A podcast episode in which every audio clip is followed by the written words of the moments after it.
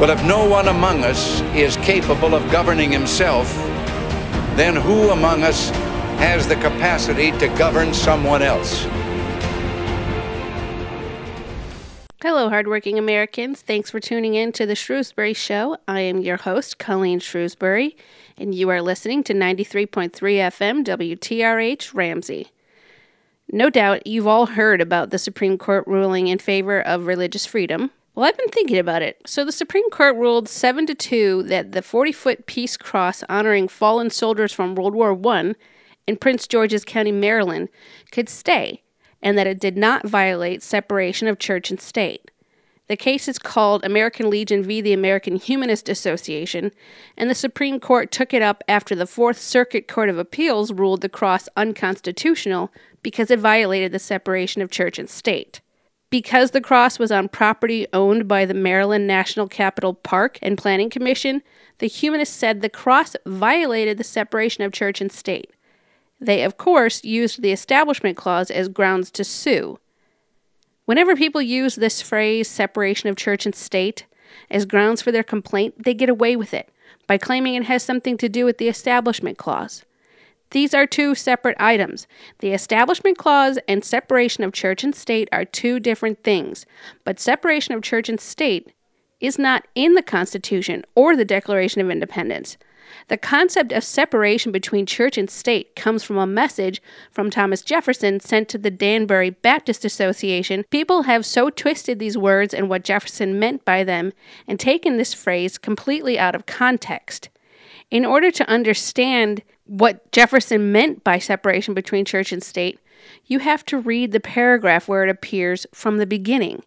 It says, believing with you that religion is a matter which lies solely between man and his God, that he owes account to none other for his faith or his worship, that the legislative powers of government reach actions only, and not opinions, I contemplate with sovereign reverence that act of the whole American people which declared that their legislature should make no law respecting an establishment of religion or prohibiting the free exercise thereof, thus building a wall of separation between church and state. So you see, there's no way you could deduce that he meant that no one could express their faith publicly. He says right there, that he owes account to none other for his faith or his worship. So he is saying that as American citizens, we have the right of freedom of religion and the exercise thereof meaning that we can privately and publicly express our faith without fear of reprisal, and we're not required to justify it to anyone. It doesn't seem like there is a consensus on this subject because we just had two recent incidents with members of the Temple of Satan. Credit here the Daily Wire.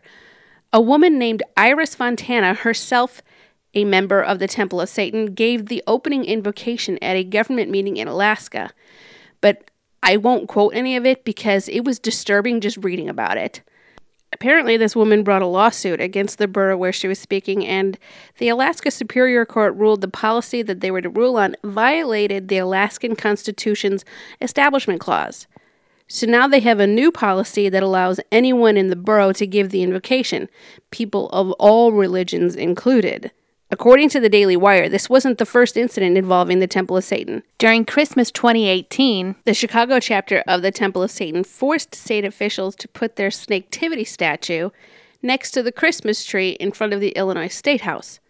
The title of the statue was Knowledge is the Greatest Gift, which, as Joseph Curl at the Daily Wire said, overtly mocks the idea of Christ as God's great gift to the world. The statue was of a hand holding up an apple with a snake wrapped around the arm. And Curl said that the statue was included because while the Satanic Temple says it is a non theistic organization, the group is still considered by the state to be a religious organization and thus is given the same rights as others. I don't think it's unreasonable to conclude from these two incidents that these anti Christian groups are allowed to plow their way through the courts and demand that their views be respected and they be given those same rights as everyone else under the Constitution, but Christians just have to sit down and shut up because their expressions of faith are a violation of the Establishment Clause or the separation of church and state. Apparently, we need to discuss the First Amendment and the concept of separation of church and state. What does it mean? Even if separation of church and state was actually mentioned anywhere in the Constitution or the Declaration of Independence, which it's not, it means the state will stay out of the church, not the church out of the state. I am not a Christian sometimes, meaning I'm not a Christian behind closed doors and then not Christian when I step out of my house. The concept of separation of church and state does not mean that I am banned from talking about my faith at work, in school, or anywhere else in public.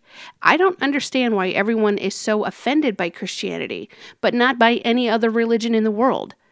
Apparently, the Humanist Association that sued in the first place wants to limit the scope of the ruling and to continue going after public displays of Christian faith. Even if the cross was on property owned by the state of Maryland, that still does not violate the Establishment Clause. So let's go over the meaning of the Establishment Clause one more time. It does not mean the state cannot permit any expressions of faith on its property or by people it employs. It means that the state cannot establish a religion sanctioned and run by the state and compel American citizens to follow it. Having a cross or the Ten Commandments on public property does not establish a religion. Children are allowed to discuss their faith at school, to read their Bible at school, and I think teachers ought to be able to discuss it as well. There is nothing violating the Establishment Clause if someone is discussing a religion. There is nothing unconstitutional about mentioning God in the oath of office, and there is nothing unconstitutional about government officials starting meetings in prayer. If you're listening to this and you're offended by Christianity and public expressions of it, before you try to sue somebody over exercising their First Amendment right, which is obviously in the Constitution, I want you to ask yourself Does this situation involve the state establishing a state run religion? If not, then you have no grounds to sue. The First Amendment says, and I quote, Congress shall make no law respecting an establishment of religion, or prohibiting the free exercise thereof, or abridging the freedom of speech, or of the press, or of the right of the people peaceably to assemble, and to petition the government for a redress of grievances. Now, that's the entire First Amendment, but just for good measure, I'll read the first part again. Congress shall make no law respecting an establishment of religion, or prohibiting the free exercise thereof in the case of the World War I memorial, and in the hundreds of cases of students who dared to express their Christian faith in public, every one of these people had and have the right to express their faith in public. And not only that, but they have the right to express it freely. This hostility toward Christians has got to stop. You know, 100 years ago, 75 years ago, 50 years ago, even 20 years ago, there wasn't all this hostility toward Christianity. I seriously want to know why Christians and Jews, but mostly Christians, are singled out for persecution. I know Jesus said that people hated him, so surely they would hate us because of him. But my gosh, I didn't think that it would be this severe. I know that there are people in the Middle East and Africa, as well as Asia, who suffer much worse persecution than we do. But that doesn't mean that there's no reason to speak up about this. Those are parts of the world where faith is not protected as a right by their governments. Here in the United States, freedom of religion is the first part of the First Amendment. Obviously, the framers of the Constitution deemed this the most important. Government has the responsibility to secure the rights of the people, not to infringe upon them. I think possibly the biggest reason for all this persecution is that as a nation, we've largely lost our faith. I think we've lost our faith, and many Christians have been made to feel like they're alone in their opinions and that they're afraid to speak up. You know, speaking of schools and the Constitution, I don't think that the schools are doing a good enough job teaching it, so I will. First, it is important to say that the Constitution of the United States is unique in all political documents of the history of mankind because it's a document of negative rights, of what the government can't do to you. In the interest of time, we're only going to discuss a little constitutional history in Articles 1, 2, and 3, the three branches of government. Initially, the Constitution didn't include the Bill of Rights. Thomas Jefferson was not at the Constitutional Convention of 1787 because he was in Paris at the time, serving as minister to France, but he kept himself apprised of the results of the convention. In a letter to James Madison, Jefferson wrote of his dismay that there was no Bill of Rights included in the new Constitution, which included freedom of religion, freedom of the press, protection against standing armies, restriction against monopolies, the eternal and unremitting force of the habeas corpus laws, and trials by jury in all matters of fact triable by the laws of the land and not by the law of nations. He said, let me add that a Bill of Rights is what the people are entitled to against every government on earth, general or particular, and what no just government should refuse or rest on inferences.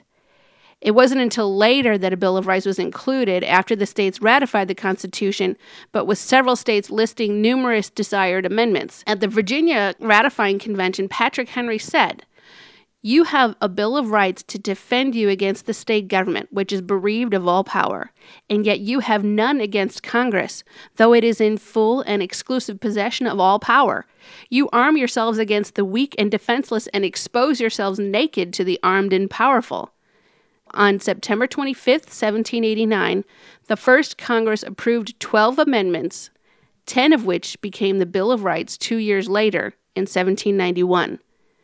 The Constitutional Convention of 1787 resulted in a constitutional representative republic. And when Benjamin Franklin was leaving the convention, a woman named Mrs. Powell from Philadelphia asked him, Well, doctor, what have we got, a republic or a monarchy? Franklin famously said, A republic, if you can keep it. It's a very short but heavy response. In a republic like the one we have outlined in the Constitution, in order to remain a free people, it requires a moral responsibility and self control from every individual in society. Whether inadvertent or otherwise, John Adams gave a short and profound explanation of Franklin's response. He said, We have no government armed with power capable of contending with human passions unbridled by morality and religion. Our Constitution was made only for a moral and religious people. It is wholly inadequate to the government of any other. Here's the part where you have to pay a little closer attention. Some of you may think this is pretty rudimentary, but sadly, there are people out there who don't know these things, and it's very important that they learn. Article 1 of the Constitution describes the legislative branch, which writes the laws. The idea behind listing the legislative branch first is because this is supposed to be the most powerful branch of government. Consider that the Speaker of the House is third in line to the presidency after the president and vice president. Were the Speaker of the House to become president, then the president would essentially be elected directly by the people. Because the House of Representatives is elected directly by the people, it derives its powers from the people, and it has the most members in Congress. Thus, it is supposed to be the most powerful part of the entire government. The direct election by the people is supposed to allow us, the people, to write our own laws and govern ourselves. We are a nation of self governance. We elect members of the House every two years, and the number of representatives is determined by population. The framers of the Constitution believed that frequent elections were the only way to be sure that the House was truly representative of the people. James Madison wrote in Federalist 52 As it is essential to liberty that the government in general should have a common interest with the people, so it is particularly essential that the branch of it under consideration should have an immediate dependence on and an immediate sympathy with the people Frequent elections are unquestionably the only policy by which this dependence and sympathy can be effectually secured. Unfortunately, I don't think the founders foresaw career politicians. The Senate is a bit of a different story. Originally, the Senate was chosen by the state legislatures, but at the beginning of the progressive era, the early 20th century, the Constitution was amended for the 17th time to require that senators be elected directly by the people rather than by the state legislatures. Each state, regardless of population, is granted two senators serving terms of six years. The intention behind having the state legislature select senators rather than by direct election was, as Madison said in Federalist 62, to give the state governments a hand in creating the federal government, and it provided a convenient link between the two systems of state and federal government. The idea of having two senators, regardless of population of each state, was to give equal voice to all states, both large and small, in the federal government. This would prevent the larger states from drowning out the voices of the smaller states.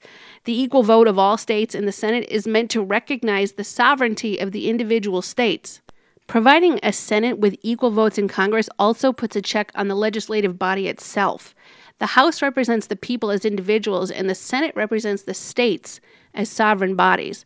By having these two bodies within the legislative branch, no resolution can be passed without the agreement of the people and of the states. The check on the legislative body also prevents the government proclivity of excessive lawmaking. The two body legislature provides a check on the government in order to prevent usurpation of power by one branch or person. It's too bad that our Congress has abdicated this feature of its responsibility. Ideally, bicameral legislature is also meant to provide a check against the passionate whims of one or a few factious members of Congress. This is especially useful now when we have a few rogue leftist members of Congress who would love nothing more than to inflict the odious desires of a very small minority onto the rest of us. Perhaps this is why the Democrat Party has long since resorted to using the judicial branch to legislate. Article 2 of the Constitution is the executive branch. And actually, this is one of the shortest sections of the Constitution, which indicates how much power the founders did not want the executive to have. Executive power is vested in a chief executive, which is the president. The president must be at least 35 years old and a natural born citizen at the time of birth. This doesn't necessarily mean that the president must have been born within the geographic confines of the United States. It means that one or both of the parents must have been a citizen at the time of birth, making the child a U.S. citizen. One can be born in Canada, Mexico, or anywhere else on earth and still become president so long as he or she was an American citizen at the time of birth. The president is the commander in chief of the armed forces, and the president also has the power to pardon anyone, including him or herself, except in cases of impeachment. The president has the power to make treaties, but only with the advice and consent of Congress. So, this would mean that Obama unconstitutionally entered the U.S. into the Paris Climate Accords. As I recall, he did not seek the advice and consent of Congress, and as we all know, the president appoints ambassadors, department secretaries, and judges, both of the Supreme Court and of the lower federal courts. And the president has the power to veto bills. What's interesting is that Initially, there was no constitutional limit as to how many terms the president could serve. George Washington set the precedent of two terms when he stepped down from the presidency after his second term. After that, it was just expected that each president would follow Washington's example of serving only two terms. No president ran for a third term, let alone a fourth, until the less favorite progressive Franklin Roosevelt came along. Thankfully, the 22nd Amendment limited the president to two terms. Article 3 of the Constitution outlines the judicial branch and its functions. The judicial branch consists of the Supreme Court and the lower courts. Judges are meant to hold their positions during good behavior. So, I'm curious to know what exactly defines bad behavior and the process to remove such a judge. Can we get rid of judges that try to legislate from the bench? Just asking for a friend. All people within the United States are equally subject to the law, including the president. The vice president, secretaries, and former secretaries are also subject to the same laws as everybody else. That's supposed to be a not so subliminal message to the previous administration. All crimes, except in cases of impeachment, are tried by jury. In Federalist 78, Alexander Hamilton mentions that the judiciary is meant to be the bulwark of a limited constitution against legislative encroachments. Sadly, it seems that Congress doesn't want to legislate at all because either they have given up on it or the courts have usurped that power or both. Hamilton argued that because the judiciary is to be a check on the legislative branch, it was a good reason for the lifetime appointments of judges. I don't think they could have foreseen the activist judges we have now who legislate from the bench on a regular basis. Lifetime appointments were supposed to cause judicial independence and prevent political influence of judges. I think whenever the Convention of States comes together and amends the Constitution, it will be interesting to see if they include term limits for judges and how that plays out. Thanks for listening to the Shrewsbury Show on 93.3 FM WTRH. Tune in next time for more.